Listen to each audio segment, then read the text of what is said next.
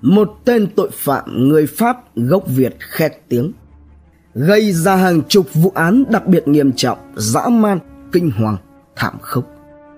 Một nhà ngoại giao kỳ cựu đã chứng kiến những điều gây sốc và ám ảnh nhất cuộc đời làm việc của mình trong suốt 30 năm công tác ở nước ngoài. Một cuộc đối đầu đấu trí trong suốt hàng chục năm trời giữa một kẻ ác không từ thủ đoạn, gian ngoa, hiểm họa khôn lường trong hành trình đào tẩu trốn chạy của hắn trên khắp châu Á và sự khôn ngoan, kiên trì, nỗ lực không ngừng của một con người bình thường vì công lý thôi thúc mà với tư cách cá nhân đã quyết đấu đến cùng để tìm lại công bằng cho các nạn nhân. Một vụ án nổi tiếng được Netflix và BBC phối hợp sản xuất, dựng thành phim truyền hình dài tập 8 phần phát trực tuyến mang tên The Serpent. Bên cạnh đó là rất nhiều các cuốn sách, phim chiếu rạp, phim truyền hình đã từng được ra đời dựa trên cuộc đời và hành trình phạm tội chạy trốn của kẻ ác này. Cho dù kẻ ác đã phải trả giá trước công lý, nhưng đó chỉ là bản án cho hai trong hàng chục vụ với số nạn nhân thực sự vẫn chưa rõ ràng. Có thể nói, cho tới tận ngày nay, hành trình vạch trần hắn trước công lý vẫn chưa kết thúc. Tiếp nối phần 3 Lời lý giải của Sobrai về việc Vitaly vắng mặt, không trở về cùng với cả nhóm sau chuyến đi du lịch Pattaya, có làm cho những tên tay chân trong băng nhóm của hắn trở nên nghi ngờ. Những tên này có thực sự biết rõ về Sobrai như là chúng vẫn tưởng. Liệu ai sẽ đứng ra chống lại hắn? Vitaly Hakim có để lại manh mối gì hay không? Hay là anh cũng sẽ chìm vào bóng tối như Teresa? Và Sobrai sẽ còn tiếp tục gieo rắc hàng loạt án đặc biệt nghiêm trọng cho tới bao giờ nữa? Khi nào hắn sẽ lòi đuôi? Cuộc đối đầu giữa công lý và Sobrai sẽ tiếp tục như thế nào? Hãy cùng Độc Thám TV đi sâu vào tìm hiểu vụ án này. Thế bí Thật không may cho Surprise Hắn không biết rằng Vitaly đã để lại manh mối lần ra hắn cũng như khiến cho Surprise rơi vào thế bí Từ Thái Lan Kể từ khi gặp Surprise và băng nhóm của hắn Vitaly Hakim đã nhiều lần điện thoại với Israel cho người yêu của mình là Chamane Karo nói rằng anh đã gặp được những người bạn tốt bụng và thường xuyên đi chơi chung rồi về cả nhà họ để tiệc tùng ăn ở. Trước khi đến khu du lịch Pattaya, Vitaly đã điện thoại cho Chamane và nói mình sẽ đi Pattaya với vợ chồng Sobrai và những người bạn cùng nhà của họ. Tháng 12 năm 1975, sau nhiều lần liên lạc với Vitaly bất thành, Chamane Caro khi đó vẫn chưa hay tin là Vitaly đã qua đời liền tức tốc mua vé máy bay từ thành phố Tel Aviv, Israel, tọa lạc tại bờ biển Địa Trung Hải để sang Bangkok, Thái Lan tìm người yêu. Trong một diễn biến khác, ngay vào cái khoảng thời gian mà Chamene đặt vé và lên máy bay từ Tel Aviv sang Bangkok để tìm Sobrai truy vấn về anh bạn trai Vitalim Hakim của mình, thì Sobrai ở khoảng thời gian này cũng có hẹn với một đôi vợ chồng người Hà Lan sắp cưới. Người nam là Hank Bitania và vị hôn thê của anh là Cornelia Corky Hanker. Trong một lần sang Hồng Kông đặt làm đồng hồ giả, Charles Surprise đã gặp và bắt quen với cặp đôi này khi họ đang đi du lịch vòng quanh Đông Nam Á. Với cái tên giả là Alan Dupuis, một nhà buôn bán đá quý. Qua tâm sự, lân la dò hỏi, không khó để cho Surprise moi được tâm can của đôi vợ chồng này. Hank là một thạc sĩ hóa học 29 tuổi nhưng vẫn chưa thể kiếm được một công việc nào cụ thể và đàng hoàng theo ý của anh. Bởi lẽ Hank là con lai và tại đất nước Hà Lan khi đó thì điều này khiến cho Hank bị phân biệt đối xử. Trong khi đó thì Cornelia tuy rằng đang làm trong ngành y nhưng lại hết mực yêu chồng và cũng ảnh hưởng bởi tâm lý và tư tưởng của Hank.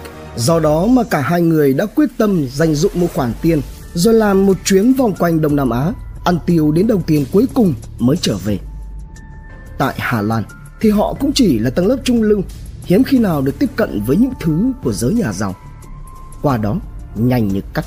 Sobrai nhận thấy cặp đôi Hank và Cornelia là những con mồi béo bở tiếp theo của hắn. Vẫn với chiêu bài giả nhân giả nghĩa và chiếm lấy lòng tin. Sobrai cho hai người đi chơi khắp nơi ở Singapore, đến những chỗ sang trọng dùng bữa và mua sắm. Với cái mác là nhà buôn đá quý, hắn từng bước từng bước mê hoặc Cornelia với những cửa hàng trang sức đá quý thượng lưu. Và rồi, tự nhiên họ sập bẫy. Đến khi chín mùi, Sarai mới chia ra một chiếc nhẫn sapphire rồi nói rằng bán rẻ cho Cornelia giá là 1.600 đô la Mỹ. Tiện thể, hắn cũng không quên ngỏ lời mời khi mà đôi vợ chồng này đến Bangkok du lịch thì hãy nhớ ghé thăm biệt thự sang trọng của hắn để chúc mừng cho hạnh phúc trăm năm. Khi công việc đặt làm đồng hồ giả ở Hồng Kông của Sobrai hoàn tất, hắn nhắn lại cho Hank và Cornelia rằng hắn có việc gấp nên phải trở về Bangkok trước, đồng thời cho họ địa chỉ, hứa sẽ gửi ô tô và tài xế đến đón tận sân bay ở Thái Lan. Khi Hank và Cornelia đến Bangkok, tìm đến nơi ở của Sarai theo địa chỉ mà hắn nhắn gửi, thì đó cũng là lúc mà số phận của cả hai đã được Sarai an bài. Nhưng có một điều mà Sobrai không biết về hai con mồi của hắn và hắn cũng chẳng ngờ tới. Đó là Hank và Cornelia là những người rất chăm chỉ viết thư về cho gia đình. Thông lệ là một tuần hai lá. Trong suốt những ngày trên đất Singapore, giao du với nhà buôn đá quý tên là Alan. Rồi cả kế hoạch đến thăm biệt thự của vị doanh nhân này cũng đều được họ ghi chép và kể lại đầy đủ trong những bức thư gửi về Hà Lan của mình. Trong các bữa ăn chung với nhau, Sobrai mới lén hạ độc vào đồ ăn của Hank và Cornelia khiến cho họ lăn ra ốm thập tử nhất sinh một cách hết sức khó hiểu. Sau đó là màn kịch chăm sóc rộng lượng của Sobrai. Chẳng biết thực sự hắn tính toán như thế nào về Hank và Cornelia từ lúc đầu mà kịch bản với hai người này lại gần như là giống với cái cách hắn đã dùng với Dominic. Tử tế, hảo sảng, rồi sau đó là rủ rê lôi kéo vào con đường phạm tội. Hay là hắn đã hạ quyết tâm sẽ cho đôi vợ chồng sắp cưới này có kết cục giống như Vitaly Hakim. Trong khi Hank và Cornelia ốm giặc dẹo tại nhà của Sobrai cũng là lúc Chamane đặt chân đến đây. Cô chẳng mất quá nhiều thời gian để tìm ra nơi mà băng nhóm Sobrai trú ngụ bởi vì đây cũng là chỗ mà Vitaly đã đến ở và cho cô địa chỉ trước đó. Trước mặt Hank và Cornelia, Sobrai xa sẩm mặt may khi hắn bị Chamane truy vấn, dồn dập đặt các câu hỏi về tung tích và mối quan hệ với người yêu của cô, Vitaly Hakim. Sự việc này đã đưa Soprai vào một tình thế hết sức khó xử, đứng trước nguy cơ mọi việc có thể đổ bể và bại lộ. Nhưng Soprai chẳng mất quá nhiều thời gian để đưa ra quyết định cho mình. Bikini Để giải quyết vấn đề, một mặt Sobrai đưa cả Hank và Cornelia ra ngoài cho dù cả hai đang ốm nặng. Một mặt, hắn lại tỏ vẻ nhân nghĩa, đưa ra lời đề nghị với Charmaine rằng muốn cùng với cô đến một resort ở Pattaya, chính là nơi mà Vitaly đã thuê phòng để tìm hiểu chuyện gì đã xảy ra. Nghe cũng xuôi tai, Charmaine mới đồng ý và tạm thời dịu lại đôi chút. Ngay cái đêm hôm ấy, trong bữa ăn, Sobrai đã lén bỏ thuốc ngủ và thức ăn của Hank Cornelia Đợi cho tới khi họ ly bì mê man thì hắn mới cùng với A Chay ra tay hạ sát cặp đôi một cách dã man để bịt đầu mối. Trở về nhà, thấy trên người Sọp Rai và A Chay nồng nặc mùi xăng và bùn đất, những tên khác gặng hỏi nhưng chỉ nhận là sự im lặng từ Sọp Rai. Ngày 16 tháng 12 năm 1975, Hank Bintania và Cornelia Henker được tìm thấy trong tình trạng đều đã qua đời, cháy đen thành than trong đó có một người bị đánh gãy đốt sống cổ. Khi thấy thông tin về việc tìm thấy hai du khách người nước ngoài xấu số tràn ngập trên khắp các trang báo tại Bangkok, kết hợp với việc luôn nhìn thấy những tấm hộ chiếu họ tên là của người khác, nhưng hình ảnh lại là của vợ chồng Sobrai Mary thì Dominic mới sâu chuỗi lại hết những sự việc lạ lùng xảy ra xung quanh Sobrai và đi đến kết luận chủ tướng của hắn Charles Sobrai không chỉ là kẻ buôn bán đồng hồ giả, buôn lậu nhưng hắn vẫn từng biết, mà còn là kẻ gây ra hàng loạt các vụ án đặc biệt nghiêm trọng với tình tiết hết sức tàn bạo vô nhân tính. Về phần Chamane, cô cùng với Sobrai lên đường đến Pattaya. Nhưng chờ đợi cô không phải là lời giải đáp hoặc manh mối tìm ra tung tích Vitali. 9 ngày sau chuyến đi đến Pattaya cùng với Surprise. Chamane được tìm thấy trong tình trạng giống như Teresa Norton. Cô nổi lên trên mặt biển Pattaya. Trên người cũng chỉ mặc có độc duy nhất một bộ quần áo tắm bikini hai mảnh. Và lại một lần nữa, cảnh sát Thái Lan đưa ra kết luận Chamane qua đời do đuối nước. Đây cũng là lúc trên trang nhất của những tờ báo phát hành ở Bangkok, cụm từ The Bikini Killer, sát nhân bikini, lần đầu tiên xuất hiện. Nepal Sau khi thực hiện tội ác với Hank và Cornelia, Surprise mới lục soát hành lý của họ, lấy đi hộ chiếu, giấy tờ tùy thân và toàn bộ tiền bạc. Có được hộ chiếu trong tay, Surprise và Mary thay ảnh chúng vào rồi đi Nepal để cho mọi chuyện tạm lắng xuống cùng với việc tìm kiếm con mồi mới. Tại thủ đô Kathmandu của Nepal, chúng bắt quen được với một anh chàng người Canada có tên là Lauren Carrier và một cô gái người Mỹ có tên là Connie Brownridge. Sau khi làm quen và chiếm được lấy lòng tin, Sobrai đã mời cả hai người cùng đi thám hiểm leo núi Everest với lời đề nghị rằng hắn ta lo hết mọi chi phí. Tự dưng ở nơi đất khách quê người lại gặp được một đôi vợ chồng tốt bụng vui tính, hào sảng và giàu có.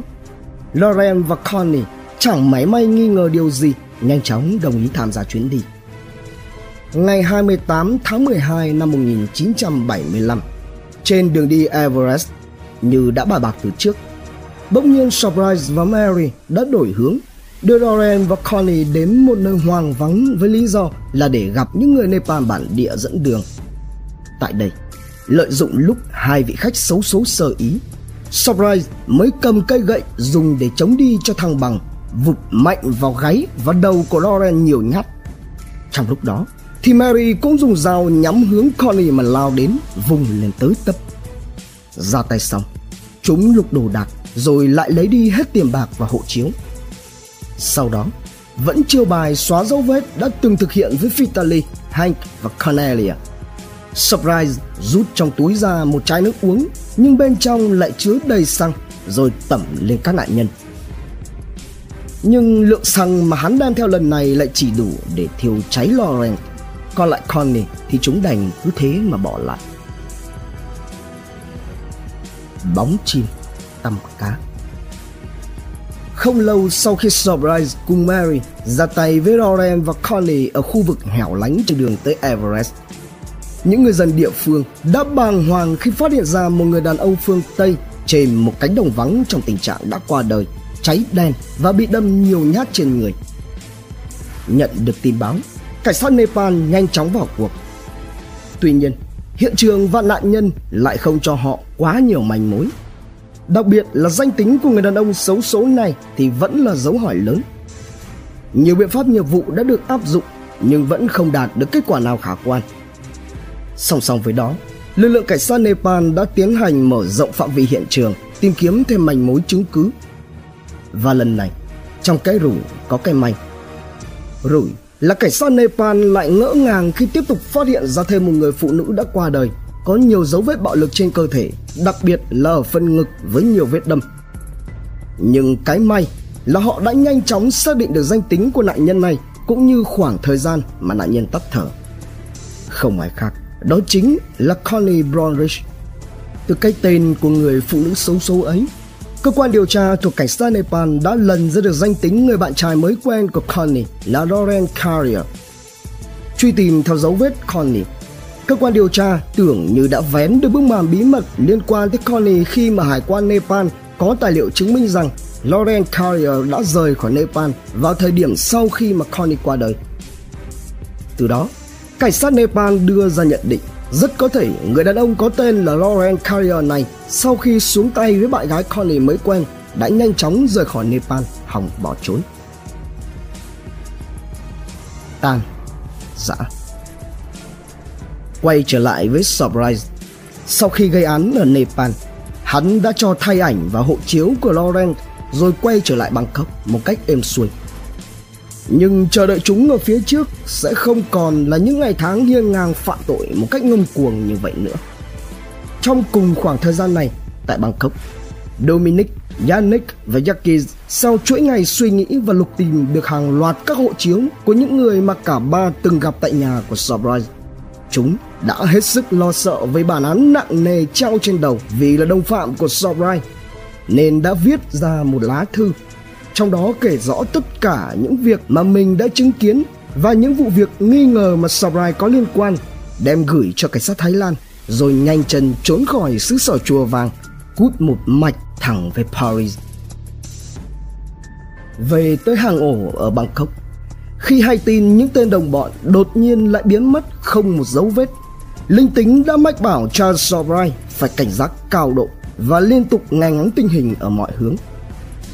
Lúc này, phía Nepal bắt đầu lần ra được rằng Connie và Laurent có mối quan hệ với Sobrai, Mary và Ajay, đồng thời liệt cả ba tên vào diện nghi phạm chính của vụ án và tung lệnh truy nã toàn quốc.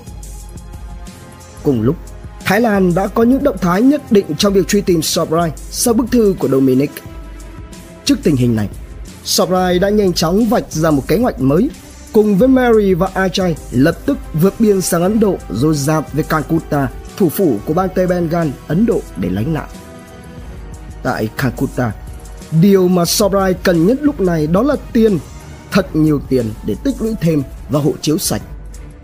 Chúng không ngừng tìm kiếm thêm con mồi. Số nạn nhân trên thực tế thì cũng không rõ là bao nhiêu, nhưng trong đó có học giả người Israel, ông Avoni Jacob không may đã lọt vào mắt xanh của Sobrai. Vẫn bằng các thủ đoạn làm quen, mời ăn uống, chơi bời, rồi dần dà lấy lòng tin và kết thúc là dấu chấm hết cho cuộc đời của con mồi. Học giả Avoni Jacob cũng không phải ngoại lệ. Ông đã bị siết đến mức ngạt thở ngay trong căn phòng khách sạn của mình tại Calcutta, đồng nghĩa rằng hộ chiếu, séc và khoảng 300 đô la Mỹ tiền mặt của ông đã bị Sabrai lấy đi. Có được trong tay hộ chiếu sạch, Sabrai mới dẫn Ajay và Mary tới Singapore rồi suy tính đến chuyện quay trở lại Thái Lan thêm một lần nữa. Định mệnh Tạm gác lại hành trình của Sabrai chúng ta sẽ chuyển sang một dòng thời gian khác mà nó sẽ giao cấp với hành trình tội ác của cha Sobrai vào thời điểm mà tên ác nhân không ngờ tới nhất. Năm 1976, Bangkok, Thái Lan khi đó còn chưa phát triển thành đô thị của những tòa nhà chọc trời cao chót vót như ngày nay. Tàu điện ngầm và Skytrain vẫn chưa được xây dựng. Xe cộ chen chúc nối đuôi nhau khiến cho người ta có thể mất tới hàng giờ đồng hồ để di chuyển trong thành phố đông đúc nóng nực. Và cũng không giống như là kỷ nguyên số, thời đại công nghệ 4.0 hiện nay khi mà thông tin có thể truyền đi gần như tức thời. Ngày đó, thế giới chậm hơn, ít kết nối hơn. Cũng vì thế mà khi một khách du lịch người nước ngoài mất tích thì có thể sau đó phải nhiều tuần, thậm chí có thể là vài tháng người ta mới phát hiện được tháng 12 năm 1975 khi xuất hiện thông tin tìm thấy hai vị du khách người nước ngoài xấu số trong tình trạng cháy đen. Herman Knippenberg, 31 tuổi, một nhà ngoại giao Hà Lan cấp cơ sở tại Bangkok, Thái Lan, đã cùng với vợ mình khi đó là Angela Ken bắt đầu nghe ngóng thu thập thông tin liên quan. Ban đầu, hai người này được báo cáo là một cặp du khách người Úc mất tích, nhưng sau đó thì báo cáo lại thay đổi khi xác nhận thông tin không phải như vậy. Cho tới ngày cho tới 6 ngày tháng 6 năm tháng 2 năm 1976, Herman đã nhận được Herman mới nhận được 12 du khách Tây Ban Nha 12 du khách người Hà Lan đã chính xác, đã chính xác bị mất tích. Lá thư đó là từ lá thư đó từ một người đàn ông ở Hà Lan gửi cho và nói rằng anh ta đang tìm kiếm người chị dâu của mình, mình. Cùng chồng với bạn trai bị mất tích. Lá thư cho biết về thói quen viết về thói quen viết thư của hai gia đình và Cornelia. và Cornelia nhưng lại trong 6 tuần trời liên tiếp trong 6 tuần gia đình không hề thấy tin tức gia đình lại không hề thấy tin tức gì từ cả hai gần như ngay lập tức Herman mới nhớ lại vụ hai người nước ngoài bị cháy được vụ tìm thấy trên lề đường bị cháy được tìm thấy trên lề đường 80 km về phía bắc của Bangkok. Như có điều gì đó mách bảo, Herman tự hỏi liệu rằng họ có phải là cặp đôi người Hà Lan được đề cập đến trong bức thư hay không? Tiếp tục, một tin tức kỳ lạ khác mà Herman Knippenberg nhận được. Paul Simons, một tùy viên hành chính tại Đại sứ quán Bỉ là bạn của Herman có kể rằng một nhà buôn đá quý người Pháp có tên là Alan Gauthier bị phát hiện đã tích lũy được một số lượng lớn quấn hộ chiếu trong căn hộ của Alan ở Bangkok. Các cuốn hộ chiếu này thuộc về những người mất tích được cho là đã qua đời và hai trong số các cuốn hộ chiếu ấy có vẻ là của Hank và Cornelia, tức cặp đôi người Hà Lan hiện giờ đang mất tích. Cố gắng gặng hỏi, nhưng Herman cũng chỉ nhận lại được câu trả lời từ chối tiết lộ nguồn thông tin từ Simon. Nhà đại thể Nghĩ đi nghĩ lại, Herman mới quyết định mở một cuộc điều tra nhỏ.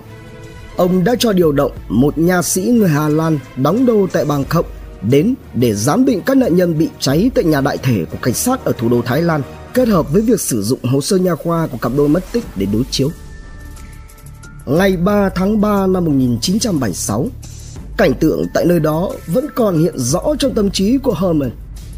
Bên trong nhà đại thể, mùi của chất khử trùng nông nặc sộc lên tận óc át đi cái mùi thối rữa đang phân hủy.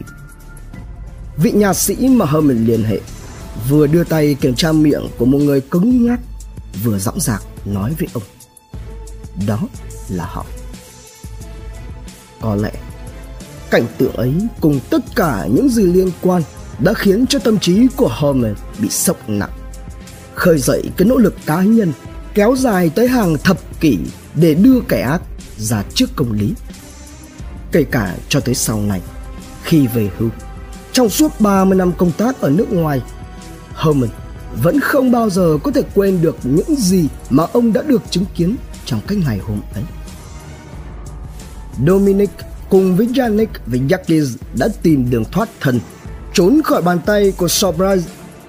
Thần tín lúc này chỉ còn là Ajay, nhưng liệu rằng hắn có thực sự biết rõ về Sobrise? Lần trở lại Thái Lan này của Sobrise sẽ ra sao? khi mà lời vạch tội của Dominic đã đến được tay cảnh sát Thái Lan. Đồng thời, nhà ngoại giao Herman Klippenberg của Hà Lan đã bắt đầu để ý tới hắn. Hành trình đòi lại công lý cho các nạn nhân xấu số sẽ tiếp diễn như thế nào? Đâu là dấu chấm hết với Charles Surprise. Đón xem phần 5 tại Độc Thám TV. Trân trọng cảm ơn quý khán thính giả đã theo dõi. Subscribe ấn chuông đăng ký để cập nhật những video mới nhất, like, share, chia sẻ tới nhiều người hơn. Comment những suy nghĩ, ý kiến bình luận của bạn hay những gợi ý, đóng góp để chúng tôi được hoàn thiện hơn. Độc Thám TV, hai ngày một số vào lúc 21 giờ. Nguồn tham khảo và tổng hợp The Life and Crimes of Charles Surprise, Công lý Fox News, The Times of India, National Geographic, Crime Library, An ninh thế giới online, cùng nhiều nguồn khác từ Internet. Độc Thám TV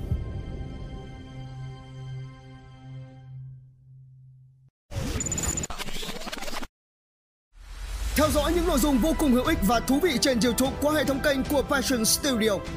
Ghé thăm kênh Độc Đáo TV để theo dõi những thông tin kinh tế, tài chính, kinh doanh, khởi nghiệp. Đến với Độc Lạ TV để khám phá những câu chuyện độc đáo và kỳ lạ khám phá những vụ án kinh điển và bí ẩn, cập nhật tin tức an ninh nóng hổi cùng Độc Thám TV hay tìm hiểu về lịch sử Việt Nam qua Bí ẩn sự Việt cùng nhiều kênh YouTube bổ ích khác đang được xây dựng và hoàn thiện mỗi ngày. Passion Studio mang đến những giá trị thiết thực